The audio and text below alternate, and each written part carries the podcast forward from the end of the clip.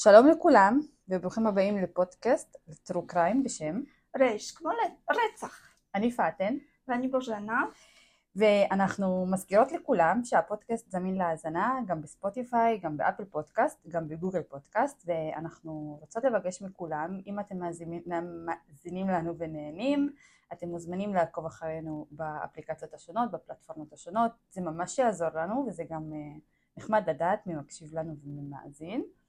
כן, נכון, מאוד מאוד מזמינים אתכם לעשות לנו פולו-אפ. לגמרי. גם כל הפרקים שלנו זמינים בערוץ היוטיוב שלנו, כנ"ל אתם גם מוזמנים לעשות סאב, לכתוב לנו תגובות מה אתם חושבים על הפרקים, וגם יש לנו קבוצה בפייסבוק וגם באינסטגרם. בואו תגידו שלום, תכתבו מה אתם חושבים. מה קורה? הכל, אנחנו נשמח לדעת הכל. נכון. וזהו בגדול. אוקיי, אז הסיפור של היום, זהו, שאני מזה סקרנית לדעת, עכשיו תדברי היום. עכשיו ככה, נכון? היינו צריכות להקליט אתמול, ובסוף דחינו ואנחנו מקליטות היום. אם היינו מקליטות אתמול, היה לי סיפור אחר לגמרי. באמת? החלפת סיפור? אז עכשיו, אתמול בערב, כשישבתי וסגרתי נקודות אחרונות לפרק, בצד כזה צץ לי כותרת שממש כזה תפסה לי את העין, ונכנסתי, ובשנייה אחת שיניתי ואני עושה על קייס חדש. יופי. אבל יצא מה זה מגניב, כי הקייס שאני הולכת לספר עליו היום, יש שם חפיפה עם הפרק הקודם שלנו. עם קולין פיטוורק. בדיוק. אז זה יצא ממש מגניב, ואני אגיד בנקודות האלה, איפה זה חופף בדיוק עם הסיפור הקודם. אני מקווה שזה לא רוצח סדרתי. לא. האמת שהפרק שרציתי לעשות במקור הוא על רוצח סדרתי, אבל שהחלפתי הוא לא על רוצח סדרתי. היום אני מדברת על הרצח של מנדי סטאביק. לא. אוקיי. אז אנחנו נמצאות ביום שישי בצהריים, יוני 2013, בוושינגטון, בארצות הברית. באיזה פארק מים, יודעת, קיץ, חופשת קיץ, הילדים בחופש, ההורים לוקחים את הילדים לפארק מים לשחק כל היום, ועל הדשא יושבת חבורת כזה אימהות שמדברות ביחד בזמן שהילדים משחקים. בחבורה הזו יושבות שתי נשים, אחת בשם Heather ואחת בשם Mary Lee. וכזה מדברות, כל הנשים שם מגיעות מהעיירה ממש סמוכה לפארק המים שנקראת Acoma, וכזה כולן מדברות. פתאום הנושאים מתגלגלים על החיים בעיירה, לגדל ילדים, בלה בלה בלה, ותוך כדי השיחה עולה נושא הרצח של מנדי סטאביק 24 שנים קודם לכן. זה רצח של בחורה צעירה שאף פעם לא פוענח, ולא עד היום, כאילו עד אותו יום, לא היה ידוע מי הרוצח. זה מישהי מהמקום שם? בדיוק, כן? מישהי מהעיירה שלהם. מקומית. בדיוק. Mm-hmm. בחורה צעירה שגם למדה באותו בית ספר שהן למדו. אז הם באותו גיל? כאילו. לא. לא? לא, אבל הם כזה, את יודעת, נגיד מישהו הייתה ביוד א', השנייה הייתה ביוד, כזה. פחות. פשוט הכירו כזה את הבחורה. Mm-hmm. ואז ידר כזה אומרת לכולם, אני כמעט בטוחה, שאני יודעת מי הרוצח. כזה כולן מופתעות. ואז מרי לי מסתכלת עליה ואומרת לה, האמת שגם אני חושבת שאני יודעת מי הרוצח. השיחה נגמרת, שתי אנשים כזה הולכות לצד, מתחילות לדבר אחת עם השנייה, ואז מסתבר ששתיהן חושדות באותו בן אדם. חושדות באותו בן אדם. לא, הרוצח עדיין לא ידוע. מי זו מנדי סטאביק, מה קרה שם? אנחנו חוזרות אחורה בזמן 24 שנים. ל-1989 לעיירה בשם Acoma. זה עיירה ממש קטנה בוושינגטון, גרים שם איזה 2,000 איש, זה עיירה ממש שכולם מכירים את כולם, ממש בטוח שם, אחוז הפשע ממש נמוך, כולם כזה הולכים לישון, גם לא אכפת להם לבדוק אם הדלת נעולה או לא, וממש נחמד לגור שם, לא קורה שם כלום בגדול.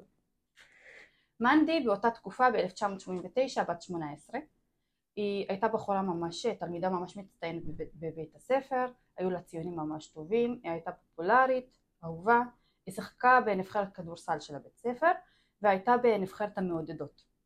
והכל היה כמו שצריך להיות כזה נערה בת 18, אין שום דאגות, אין כלום, הכל בסדר. היא מסיימת תיכון, ולקראת תחילת הסתיו היא מתחילה ללמוד בקולג'. היא עוברת מהבית של המשפחה שלה, בעיירה היא גרה עם אמא שלה, מארי, עם אחותה הגדולה, מולי, ועם אחי הקטן שבשום מקום לא הצלחתי למצוא מה השם שלו. אבל היא גרה ביחד איתה. אבל הוא בטח לא משחק פה. לא, אין לו כזה תפקיד חשוב. בדיוק.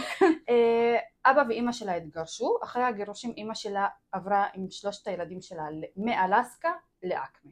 עכשיו, יש במלא מקורות מדברים על זה, אבל אני כשראיתי רעיון עם האימא, היא פשוט לא הזכירה את זה, אז אני לא יודעת אם זה באמת נכון.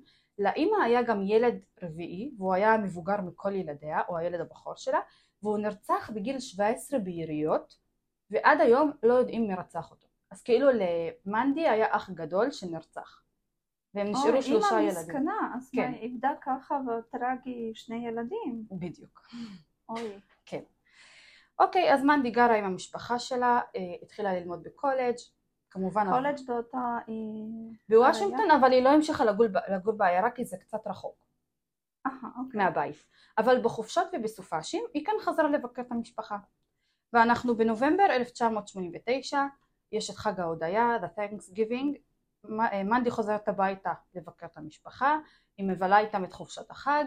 ב-24 לנובמבר 1989, אחרי ארוחת החג המרכזית, היא כזה ישבה עם המשפחה, אכלו, הכל טוב ויפה, למנדי הייתה פעילות קבועה, שכל יום היא יצאה לריצה. היה לה מסלול ריצה ממש קבוע. היא יצאה מהבית של המשפחה, עברה בנקודות מסוימות בעיירה, וחזרה לבית של המשפחה. היא עשתה את זה באופן תמידי, וכל פעם שחזרה לבית של המשפחה היא עשתה את זה. כאילו היא הייתה ממש אתלטית. וזה בערב היא עשתה? באותו יום היא יצאה ב-2:30 בצהריים. יש מקור אחר שדיבר על 5 בצהריים, ב-5 בערב, אני לא בטוחה לגבי השעה, אבל היה עדיין מוקדם, לא כזה מאוחר בלילה. זה אוקיי. כן. בדרך כלל רצים בבוקר. נכון. אני חושבת שזה קשור לזה שהיה ערב קודם לכן ארוחת חג, הם כזה אכלו, ישנו, עד מאוחר, היא קמה. בדיוק. בדרך כלל לריצה, אמא שלה מתלווה אליה, והן יוצאות לרוץ ביחד. באותו יום אמא שלה אמרה שהיא לא מרגישה כל כך טוב, והיא לא רוצה לצאת לרוץ היום. אז מנדי לוקחת את הכלבה של המשפחה, היא כלבה ממש מבוגרת, קוראים לה קיארה לדעתי, נראה לי שכן. היא לוקחת את האוויר, היא יוצאות לרוץ ביחד. אחרי שעובר משהו כמו שעה, האמא מתחילה לדאוג, כי כאילו לקח לה זמן יותר מדי לחזור הביתה, מנדי עדיין לא חזרה, אבל האמא נרגעת כשהיא שומעת רעש מבחוץ. היא יוצאת החוצה, והיא מגלה שהכלבה חזרה לבד הביתה. וזה, מה זה מדאיג אותה? כי זה כאילו, הכלבה ידועה שהיא ממש כאילו overprotective כלפי מנדי, היא לא עוזבת אותה, ומנדי ממש קשורה לכלבה. אין מצב, גם אם היא יצרה אצל חברה נגיד, אין מצב שהייתה משארת הכלבה לבד בחוץ. אז האמא ממש בחרדה מתחילה להתקשר לכל מי שהיא מכירה, בין אם זה משפחה, בין אם זה חברים, חברות, והיא גם מתקשרת לבן הזוג של מנדי, שקוראים לו ריק, והם ביחד 3.5 שנים. כזה יש להם תקופות של on-off, אבל הם בגדול במערכת יחסים. והוא גר באותו מקום. כן, והוא גר באותו מקום. ואף אחד לא שמע ממנדי כלום. אז כמובן כל הקהילה שם קמה על הרגליים, מתחילה לחפש את מנדי, ומהר מאוד מרי, אמא של מנדי, מדווחת למשטרה על הילדה שלה כנעדרת. והחיפושים מתחילים, למשטרה בגדול אין הרבה לידים, אין מה לבדוק, היא פשוט יצאה לרוץ, היא הייתה במרחק ממש קטן מהבית. אח של מנדי באותו יום היה אצל חבר, והוא מספר שהוא וחבר שלו שיחקו בחוץ או דרך החלון, והם ראו את מנדי רצה, והוא אח שלה אומר, היא הייתה בדרך חזור הביתה. כאילו, מהכיוון שהיא רצה בו, הבנתי שהיא חוזרת הביתה. ויש עד ראייה אחר שמספר גם איזה גבר מהעיירה, שראה את מנדי, והייתה במרחק של משהו כמו 5 קילומטר מהבית, והיא רצה. לא היה כאילו שום סימן אדום או משהו שמדאיג. המשטרה מתחילה בחיפושים, גם האנשים בעיירה, באמת זה אחד החיפושים הכי גדולים, גם זה העיירה ממש שקטה. פתאום כזה יש מקרה של... היא לא כזאת ילדה קטנה, היא בת 18 שכאילו היא אמורה לדעת את הדרך והכל, פתאום נהדרת, אז אנשים ממש בפאניקה. 24 שעות עוברות, אין כלום, אין שום סימן, אף אחד לא יודע איפה מנדי, בגלל חשש שהעיירה ממש קרובה לגבול עם קנדה. אז בגלל חשש שיכול להיות מי שלא מצא אותה, או מי שלא חטף אותה, או אם קרה לה משהו, זה כאילו עבר את הגבולות, מהר מאוד החקירה נהפכת לחקירה פדרלית, וה-FBI נכנס לתמונה. אני בכלל בשוק שהמשטרה ככה לקחה ברצינות את זה, נכון? אני חושבת שזה קשור לזה שהעיירה ממש קטנה, ואנשים שם כולם מכירים את כולם, וגם החוקר הראשי בחקירה הוא כאילו מהעיירה.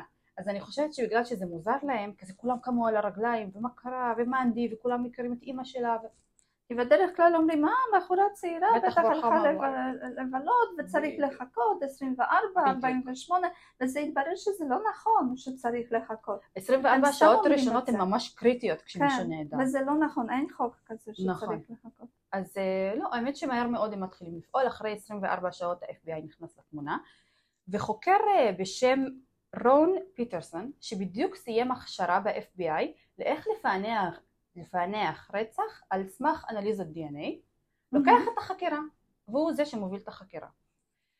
הוא מתחיל, הוא גם בעצמו אין לו הרבה ידי ראייה או משהו לבדוק. הוא כמו כל האחרים ממשיכים לחפש את מנדי, עוד 24 שעות עוברות אין כלום. ב-27 לנובמבר 1989, 3 ימים אחרי שמנדי נעדרת, רון בעוד עם צוות חקירה כזה בתוך סירה בנהר שם, נהר שקרוב ממש לבית של מנדי, כזה משוטטים בתוך הנהר, מחפשים את מנדי, פתאום רואים מרחוק משהו ורוד.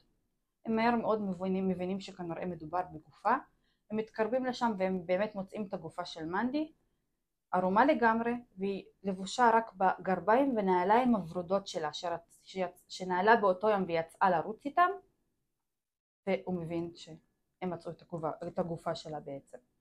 זה היה רחוק מהבית? הנהר הזה בשם נוקסק ריבר, והוא היה משהו כמו 5-9 קילומטר מהבית של מנדי.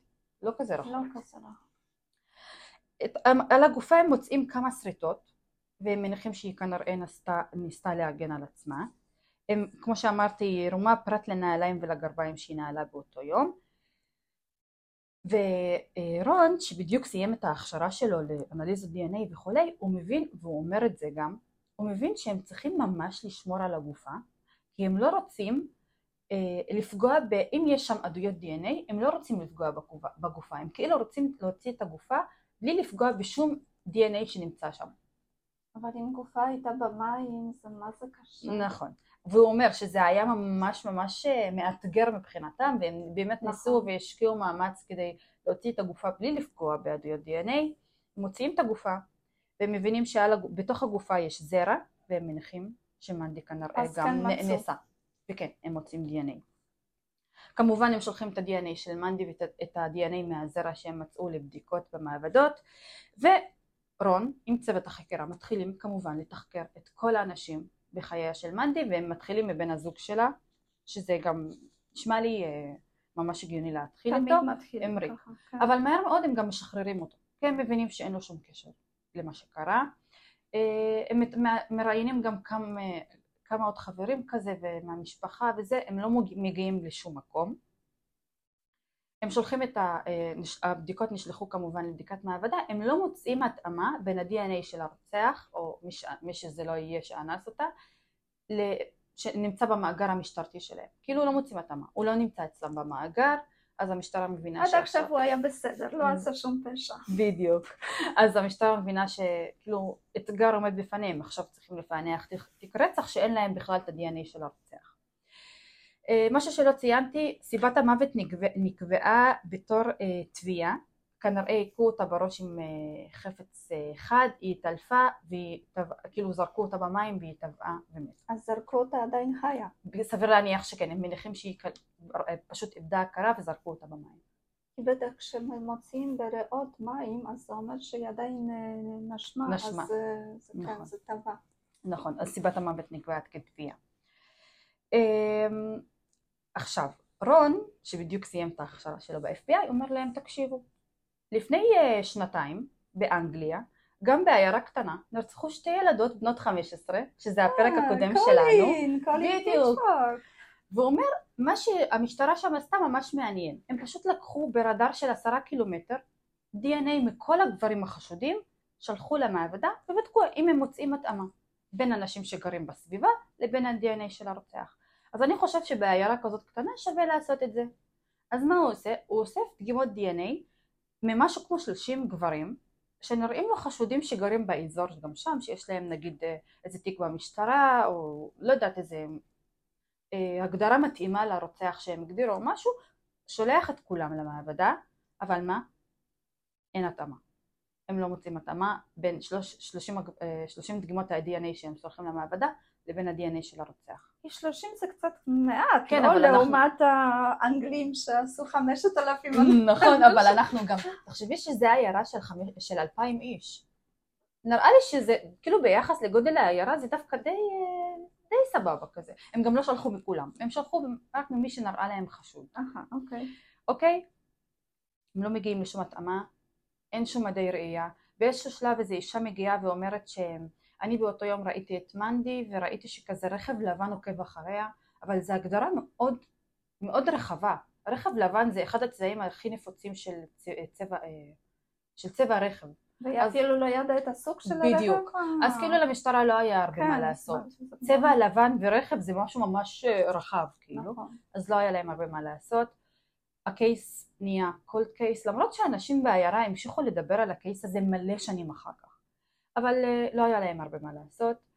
רון ב-2009, 20 שנים אחרי שמנדי נרצחת, יוצא לפנסיה, ובמקומו חוקר בשם קווין בוהיי, נראה לי רחמתי את השם של המשפחה לא נכון, אבל קוראים לו קווין, והוא היה חבר של מנדי בבית הספר.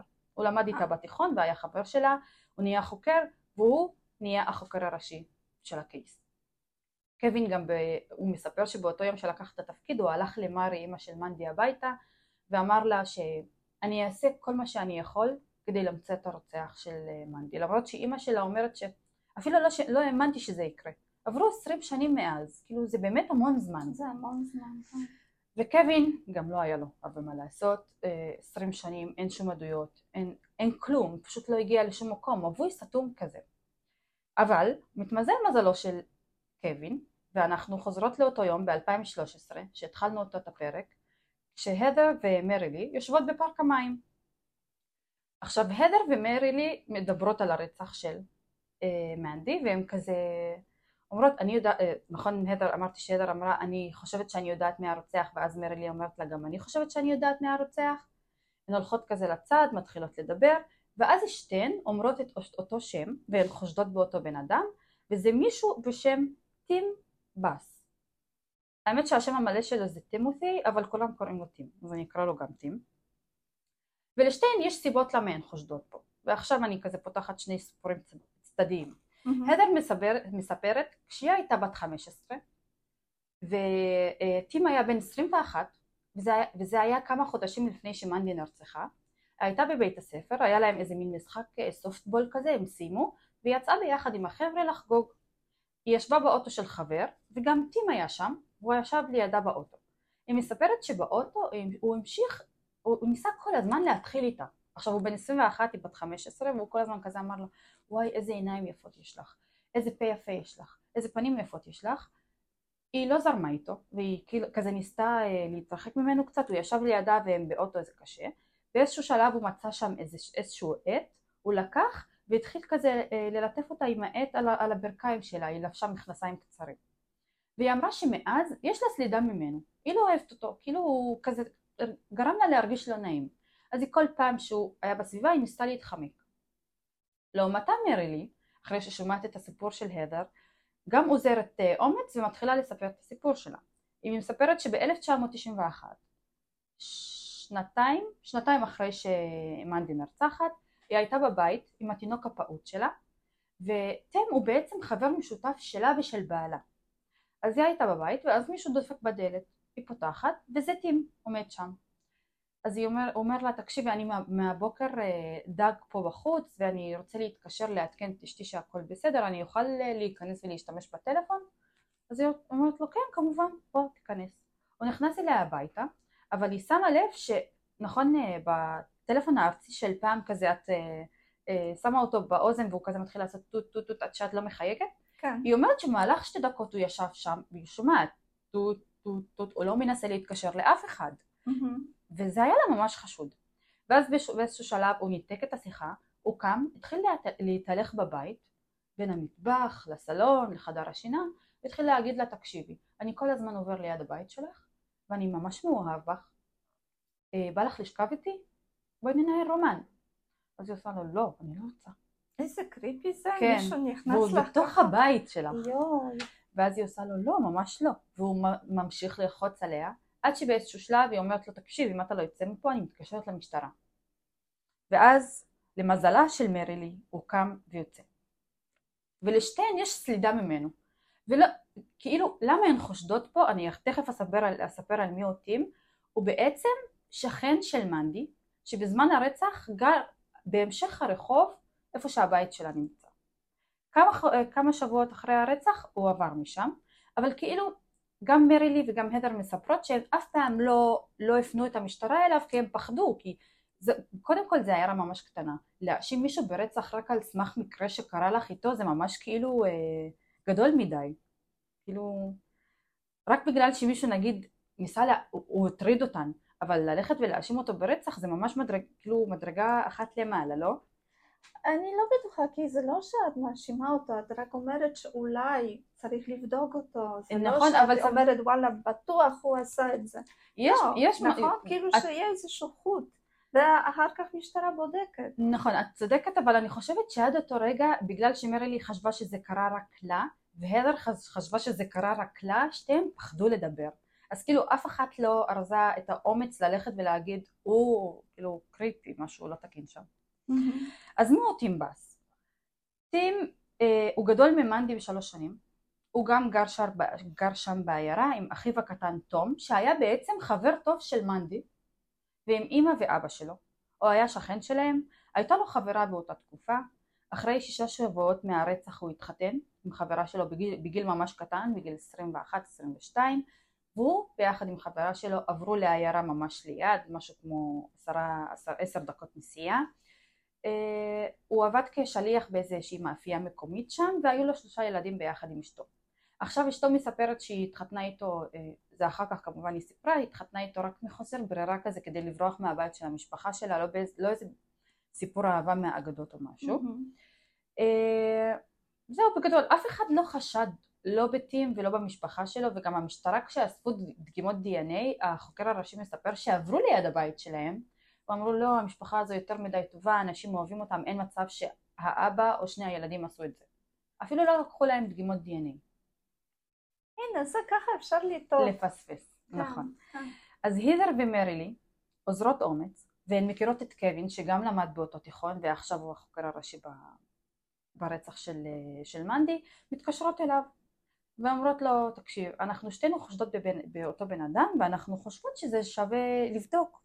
האם הוא באמת קשור, תקשיבו גם שכן שלה, מסלול הריצה של מנדי עבר ליד הבית של טים, הוא גם כמה שבועות אחרי הוא עבר מהעיירה, אז אולי שווה לבדוק את זה, כאילו אין מה להפסיד. אבל את יודעת על מה אני חושבת עכשיו? מה? מה שאמרתי בפרק האחרון, כן. שאחרי שזמן עובר, אנשים יותר נפתחים. וואי, לגמרי. כי למה עכשיו הם לא פחדו שהם מאשימות מישהו שלא קשור בכלל? ומישהו זה אבא של ילדים, זה עבר מלא זמן, בדיוק. 24 שנים. אחרי זמן שעובר, את כאילו יותר פתוחה להגיד את זה. נכון, וגם נראה לי ששתיהן כאילו תמכו אחת בשנייה כזה. כי מרי לי כל הזמן, בדיוק, פתאום 2. קודם כל הן כאילו הכירו בבית הספר, אבל הן לא היו בקשר יומיומי. כמו שאת מכירה מישהו ויוצא לך פעם בלהיפגש איתו, ובמקרה נפגשו באותו יום בפארק המים. ואז התחילו לדבר, הנושא התגלגל לשם, הדר במקרה אמרה שאני חושדת שאני יודעת מי הרוצח, גם היא אמרה, ומסתבר ששתיהן חושדות באותו בן אדם, אז זה כזה נתן להן אומץ. נכון. טוב, אם אנחנו שתיהן חושדות, אולי שווה לדבר על זה. ואז הלכו ודיברו על זה, גם, אני חושבת שזה גם עזר להן שהחוקר הראשי הוא בעצם מישהו שהן מכירות. כן. מרי לי היא ממש קרובה לקווין, הוא חבר משותף גם שלה ושל בעלה, ויצא לה כמה פעמים להיפגש איתו. ואני חושבת שהיא זו שידעה שהוא החוקר הראשי ברצח של מנדי. אוקיי, אז קווין שמקבל עכשיו מידע של מישהו שאף פעם לא חקרו, הוא אמר אוקיי, שווה לבדוק, אין לנו מה להפסיד. אז הוא הלך לבית של טים, דפק בדלת, וקרא לו, אמר לו, אני פה בקשר לרצח של מנדי, לא, אני פה לשאול אותך על מנדי, אתה מכיר אותה? ואז טים עושה לו, מי זה מנדי? אני לא מכיר שום בחורה בשם מנדי.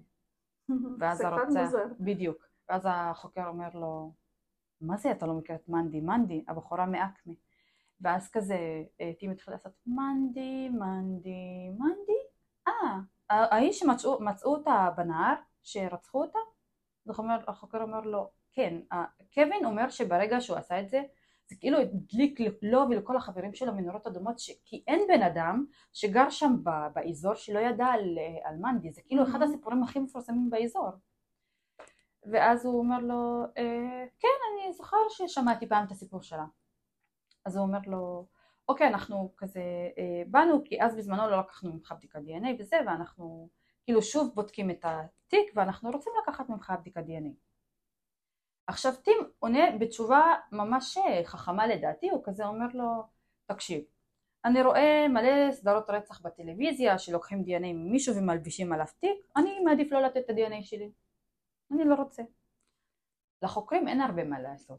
הוא כזה שואל אותו, אז אתה לא מכיר אותה? אמרו לו, לא, לא, לא, אין, לא היה שום קשר בינינו, כלום, תעזבו אותי בשקט.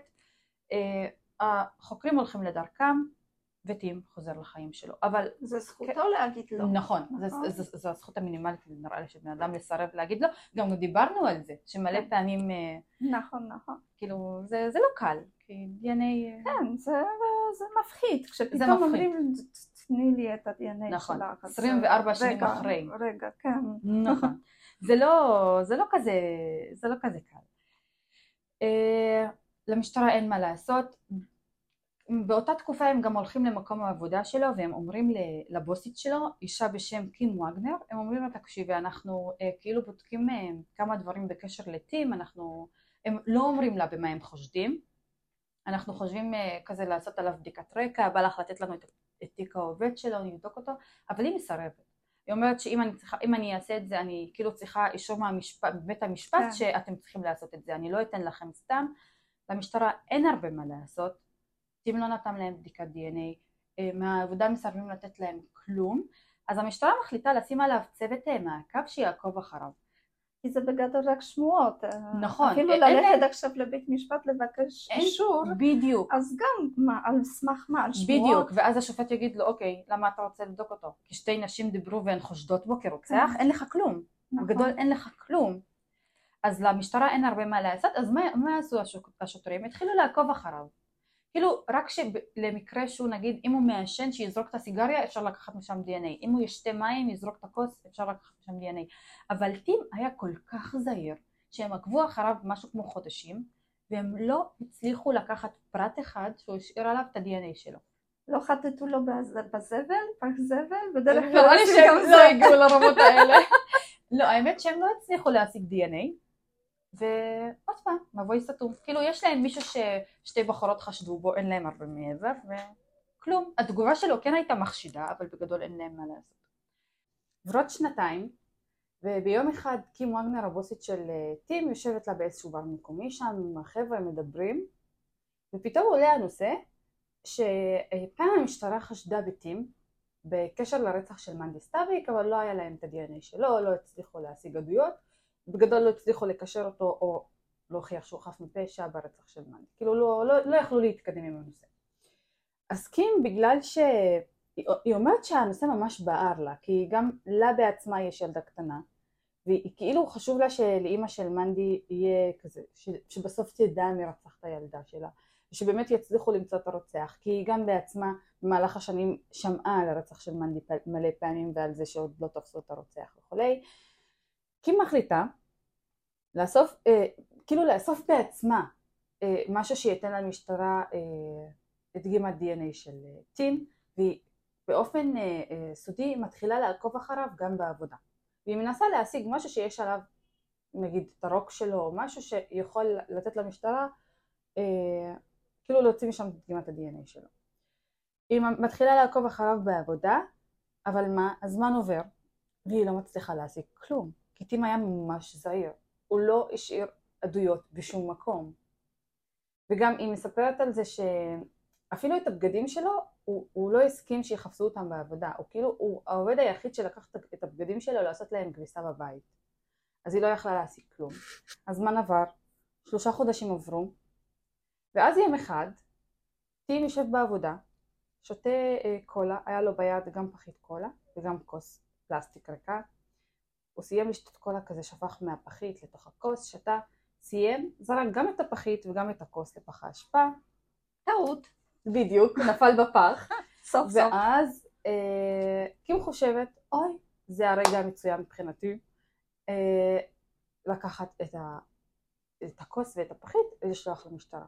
אז היא קמה כזה, קופצת לה מהכיסא, הולכת לכיוון פח האשפה, מוודא שאף אחד לא רואה אותה, בעיקר טים, והיא גם מספרת על זה שהיא אומרת שאנשים בטח חשבו שאני משוגעת, פתאום מחטטת בפח אשפה, מה אני עושה? היא לוקחת גם את הכוס, גם את הפחית קולה, זורקת אותם לשולחן שלה ומתקשרת לקווין. והיא אומרת לו, אני חושבת שהעסקתי משהו שתוכלו להוציא ממנו דגימת DNA של טים, כי פתאום ידעתי על מה חקרתם אז בזמנו, למה רציתם לחקור טים ואת הרקע שלו, ואני רוצה למסור לך את העדויות. קווין שולח כמובן את הדגימות DNA של טים למעבדה, בודקים אותם, משווים אותם ל-DNA שנמצא אז בזירת הרצח, ומה? בינגו. התאמה. יופי. יש להם חשוד מרכזי. אז קווין כמובן הולך עם החברים שלו שוב לטים, ושואל אותו בכוונה, אומר לו, אני שוב מגיע ומתשאל אותך בקשר לרצח של מנדי סטאביק. טים עוד פעם אומר לו, אין לי מושג, אני לא מכיר אותה, אין בינינו שום קשר. אז קווין ממשיך וכאילו לוחץ עליו ואומר לו, אז אתה אומר שאתה לא מכיר אותה ואפילו לא יצא לך פעם אחת לנשק אותה? טים אומר לו, לא, לא היה בינינו שום קשר, ואז קווין אומר לו, אוקיי, אז תסביר את העובדה שהזרע שלך נמצא בתוך הגופה. ואז כל מה שהיה חשוב לטים, מה? מה? איך בכלל הצלחת להשיג את ה-DNA שלי? זאת הייתה שאלה. ב-12 לדצמבר 2017, טים נעצר בחשד לרצח של מנדי סטאביק, ובאותו יום קווין הולך לבית של משפחת סטאביק, וזה במקרה היה יום הולדתה של מארי, אמא של מנדי. הם כל המשפחה ישבו כזה, אכלו עוגה, קווין הגיע ואמר לה שיש לנו חשוד מרכזי ברצח של מנדי. ומארי מספרת שזה היה אחד הרגעים הכי מרגשים בחיים שלה, כי היא באמת ידעה תקווה, היא לא חשבה שזה יקרה מתישהו אחרי כל השנים האלה. בחדר החקירות כמובן ממשיכים לתחקר את טים, הוא כל הזמן ממשיך להכחיש כל קשר לרצח, ובסוף הוא אומר לשוטרים, אני לא מבין, כאילו אתם מנסים לגרום לי להודות במשהו שלא עשיתי. ואז אחרי שקווין שואל אותו עוד פעם, אז למה הזרע שלך נמצא בתוך הגופה? אנחנו כאילו מנסים להבין את ההיגיון שנמצא פה. אחרי כמה שעות בחדר החקירות, טים נשבר ואומר להם, אוקיי, יש לי סוד לספר לכם, שיסביר את מה שקרה בעצם. ואז הוא מספר להם שאז בזמנו ב-1989 למנדי היה חבר, לטים הייתה חברה, ואנחנו גם יודעים ששישה שבועות אחרי הרצח הוא התחתן איתה. אני ומנדי ניהלנו רומן, כזה התחלנו, המערכת יחסים שלהם התחילה מזה שהם חברים, היא הייתה בת 18, הוא היה בן 21, הם גרים באותה עיירה, הוא גם גר על אותו רחוב שהיא גרה, אז הם התחילו כחברים, הם הבינו שהם כזה מבינים אחד את השני, יש שם מערכת יחסים שהתחילה להיות ממש כזה גדול, והם התחילו לנהל רומן. זה בול מה שהייתי אומרת גם במקומו. כן, הוא כאילו ניסה למצוא בסדר דומה. ואז התחילו לקיים יחסי מין, ובאמת באותו יום, כאילו כל פעם שהיא הגיעה לעיירה מהקולג' הוא נפגש איתה והם קיימו יחסי מין, ובאותה חופשה שהיא הגיעה לבית של המשפחה, הם גם נפגשו, קיימו יחסי מין, וזה מסביר את זה שהזרע שלו נמצא בתוך הגופה. אז החוקרים אומרים לו, תוכיח את זה, כאילו אין לנו שום הוכחה לזה שהיה קשר בינך לבין מנדי. קודם כל אין שום עד ראייה שמספר על זה שאתה או מנדי הכרתם אחד את השני. אף אחד לא יודע על הקשר הזה, פרט כאילו לך. אין שום הוכחות לזה שנגיד היה קשר טלפוני או שליחת הודעות או שליחת מכתבים, כלום. ואז החוקרים אומרים, אוקיי, אתה יודע מה, בוא נשאל אותך כמה שאלות בסיסיות על מנדי, נראה אם אתה מכיר אותה באמת. אבל מה, חוץ מזה שהשם של המנדי הוא לא יודע כלום. אז כאילו, הם מבינים שהוא מתחיל לספר סיפורים, והאמת שהם לא קונים את הסיפור שלו מההתחלה. בית המשפט מתחיל, וההגנה בהתחלה מתחילה לשחק על זה שבעצם הוא סירב לתת להם דגימת DNA, ואזרח חזר למשטרה והביא להם דגימת DNA של טים. התביעה והמשטרה דוחות את הטענה הזו, והם אומרים שהמשטרה לא ביקשה את עזרתה של טים, וזה באמת, כאילו שנתיים לפני הם הגיעו אליה ואמרו לה, אנחנו רוצים את תיק העובד שלו, אבל הם לא ביקשו את העזרה שלה, כי מעצמה התנדבה אחרי ששמעה במה טים מואשם, הלכה, עשתה עדויות DNA ושלחה אותם למשטרה, אז הטענה הזו ירדה מהפרק.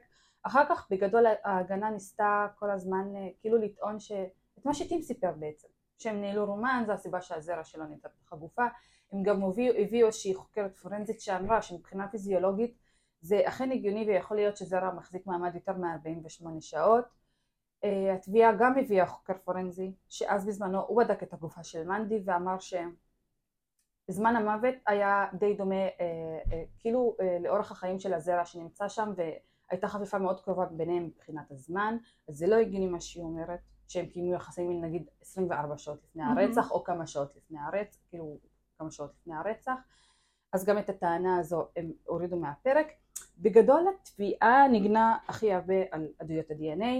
ההגנה המשיכה וטענה שטים ניהל רומן עם מנדי. התביעה גם הצליחה לגייס את אשתו לשעבר בשלב הזה של טים שהתגרשה ממנו אחרי שהוא שם ברצח של מנדי, את אחיו הקטן תום ואפילו באיזשהו שלב גם את אימא שלו וגם את העדויות של קים, של מרי לי ושל הדר. ג'ינה, אשתו לשעבר של טים, עלתה לשולחן העדים וסיפרה שהם במהלך שנות הנישואים שלהם, כאילו הם באמת היו נישואים 30 שנים, אבל היה לה נישואים מהגיהנום, כאילו היה... 30 שנה היא הייתה איתו? הם התחתנו 6 שבועות אחרי שמנדי נרצחה. ואנחנו כאילו 2017, כאילו... באמת? היא החזיקה מעמד הרבה זמן. נכון, והיא אמרה שהוא היה ממש אלים רגשית. הוא אמר לה מה לעשות, הוא אמר לה מה ללבוש, הוא אמר לה עם מי לצאת, מתי מותר לצאת. אם הוא רצה אוכל, הייתה צריכה להביא לו אוכל מיד. אם הוא רצה ללבוש משהו, הייתה צריכה לגייס לו מיד. הוא היה ממש אלים רגשית, הוא היה שתלטן. היא אומרת שזה היה די ברור לכולם שהוא שונא ממש נשים. באיזשהו שלב היא רצתה להתגרש ממנו, והיא באמת עזבה את הבית לחודשיים עם 3 ילדים שלה.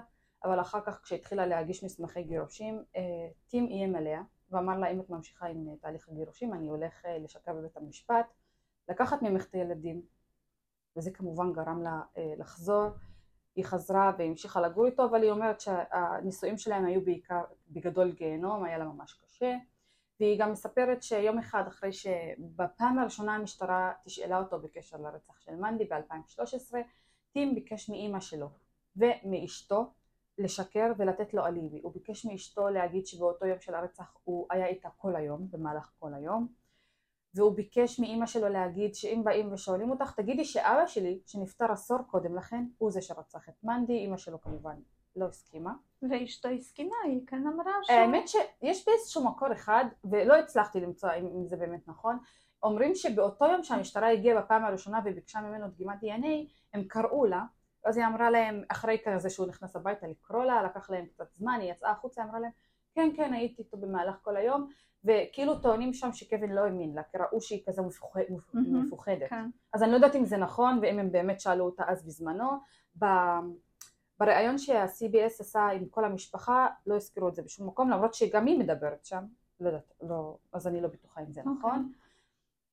אחר כך, קים, הבוסית שלו, עלתה לשולחן העדים, היא מספרת שהם כאילו היה לה, הוא כל הזמן היה התנהג באופן מוזר בעבודה, אפילו לה, כאילו אף פעם לא קרא קים, הוא קרא כזה וומן, הוא כאילו ממש מספרת כלפי נשים, בדיוק, הוא פשוט, היא אומרת שזה היה די מורגש שהוא לא אוהב נשים. ולבסוף אחיו תום עולה לשולחן העדים, תום היה ממש חבר טוב של וואנדי בתיכון, והוא מספר שבמהלך כל חייו טים היה ממש כזה מבודד, הוא תמיד העדיף להיות לבד, הקשרים חברתיים לא היו הצד הכי חזק שלו. באיזשהו שלב כשהוא היה בתיכון, חברה שלו החליטה שהיא נפרדת ממנו, והוא איבד את זה לחלוטין, הוא התחיל לצעוק, והוא התחיל לצעוק שיש לו אקדח ביד, והוא הולך להרוג את עצמו אם היא באמת נפרדת ממנו, והם באמת שמעו ירייה, אמא, אבא שלו ותום רצו אליו בחדר, והם הבינו שהוא פשוט ירה באוויר. ותום מספר שמאז אותו רגע טים לא חזר להיות אותו בן אדם, הוא אפילו נהיה יותר מוזר, יותר מבודד, וגם תום מספר שמלא פעמים הוא היה עד לזה שנגיד טים אמר לאשתו, תסתמי את הפה, את מטומטמת. כאילו הוא אישש את זה שהוא באמת היה אלים כלפי הרגשית, וגם תום מספר שטים הגיע אליו ואמר לו, תקשיב, אתה מאמין לי, נכון? המשטרה סתם מנסה להפיל עליי את התיק, אני לא רצחתי את מנדי, כאילו תן לי אליבי. תגיד שבאותו יום, נגיד, יצאנו לקניות קריסמס עם אמא שלי, או תגיד שבכלל אתה גם שכבת איתה. ואז כאילו הם יבינו שהיא שכבה פשוט עם אנשים ולא הייתה נאמנה לחבר שלה, כאילו יאמינו לגרסה שלי, אבל תום לא הסכים, והוא סיפר את זה בבית המשפט. ההגנה ניסתה להגיד שגם חף מפשע ינסה לעשות את כל הדברים האלה כדי כאילו להוכיח את חפותו, כאילו רק כדי שיקבל אליבי שאין לו בעצם. הגנה טובה. כן, ההגנה באמת ניסתה להיות טובה, אבל התביעה מיד אמרה שרק השם ינסה לעשות את זה, וחף מפשע לא תהיה לו, כאילו הוא לא יעשה את זה. והאמת שזה לא עבד להם, כי חבר המושפעים היה צריך להחליט בפה אחד האם טים אשם או לא, ובאמת ב100% חבר המושפעים החליט שטים אשם ברצח של מנדי סטאביק, וב-24/5/2019 בית המשפט החליט שטים הוא הרוצח של מנדי סטאביק, והוא קיבל 27 שנים בכלא, וזה המקסימום שיכלו לתת לו, כי בעצם הם לא יכלו להוכיח שהרצח היה מתוכנן מראש. במקרה והרצח היה מתוכנן מראש, היו יכולים לתת לו מאסר עולם, אבל בגלל שלא הצליחו להוכיח את זה, הוא קיבל את המקסימום, הוא קיבל 27 שנים בכלא. אני חושבת שיש לו אפשרות לפרול בעוד משהו כמו 10 שנים, 13 שנים, נראה לי ב-2036 יש לו אפשרות להגיש ערעור בפעם הראשונה. האמת שיכול להיות שזה לא היה מתוכנן, פשוט היה לו הזדמנות, הייתה לו הזדמנות, אז ראה אותה רצה, אז אמר למה לא? נכון, זה לגמרי נכון, ואני חושבת שזו גם הסיבה שלא הייתה להם שום דרך בעצם להוכיח, במיוחד שהוא לא הודע באשמה בשום שלב. זה מעצבן. כן. נכון, אני מעדיפה שהם יגידו, כן, עשיתי ככה וככה וזה, וכאילו...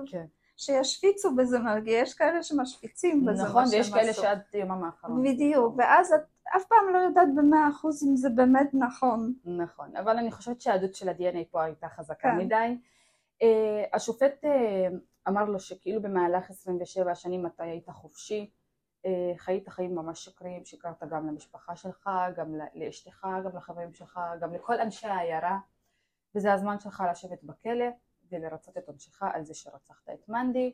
הוא שאל אותו אם יש לו משהו להגיד, וכמובן טים אמר שהוא 100% חף מפשע, והוא חושב שהוא קיבל משפט לא הוגן, אבל האיש הטוב שבתוכו והצד הטוב שבתוכו חושב שזה הרגע של משפחת סטאביק, אז הוא לא יגיד כלום וייתן להם את הרגע שלהם. טוב שיש לו צד טוב. ממש, כל הכבוד לו, בואי נגיד. איש טוב בתוכו. מצחיק. והוא באמת... יצא אשם ברצח של מנדי סטאביק. והוא עד היום לא הודע באשמה. לא, הוא עד היום מכחיש כל קשר. זה מעצבן. מה? שרוצח לא אומר בסוף שכן אני עשיתי, זהו תפסתם אותי. והפוך אומר לא זה לא אני, כי תמיד יש איזשהו אחוז קטן שאולי באמת הוא אומר את האמת. נכון, האמת שאני כשהתחלתי לעשות על הקייס הזה גם זה עלה בדעתי, אמרתי כאילו מה אם באמת הוא לא רצח אותה, אבל מצד שני מלא רוצחים לא מודים באשמה, כן, גם עד יום האחרון, טד בנדי גם כשהוא יוצא להורג לא הודע. בתי כלא מלאים באנשים חפים מפשע. נכון, מצד שני מלאים ברוצחים שלא מודים באשמה. כן, זה אני ממש אומרת, הם כאילו חושבים שם. אז פה גם באמת מספרים שכאילו הדבר היחיד שהכריע את ההחלטה זה ה-DNA. נכון. אז זהו שאני לא יודעת אם זה היה ב-2016, נכון? 2017 המשפט. כן, כי עכשיו אני יודעת שאפשר לקחת DNA של בן אדם אפילו שהוא לא מסכים, אם זה DNA ממשהו שהוא זרק. באמת? כן. אם הוא לא מסכים, אבל בגלל זה שאלתי אם חטטו בזבל, כי בדרך כלל הם מחטטים בזבל, כי אז הם אומרים, זה היה של אף אחד, זה פשוט זרוק. אז אנחנו לא היינו צריכים אישור שלו. זה באמת ככה. אבל בגדול המשטרה ניסתה לעשות את זה, הם עקבו אחריו במהלך חודשים, וניסו כאילו לתפוס אם הוא יזרוק משהו, הוא פשוט לא זרק כלום. ואז הם ויתרו. כן, אבל אחר כך האישה כן מצאה, כי הוא כן זרק. אז בגדול זה כן חוקי לקחת DNA אם זה היה זרוק. לפי מה שהבנתי, אם המשטרה הייתה מבקשת מאזרח או מקים, הבוסית שלו לקחת, זה היה לא חוקי. כי המשטרה לא יכולה לבקש מאזרח לעזור להם. אם הוא לא הסכים לתת, אז כן. כן, בדיוק. אבל אם הוא זורק משהו, מאשן וזורק, זה כאילו זרק וזה כבר לא שלו, אז המשטרה יכולה לקחת. זה מה זה מגניב. אבל זה מפחיד גם. נכון.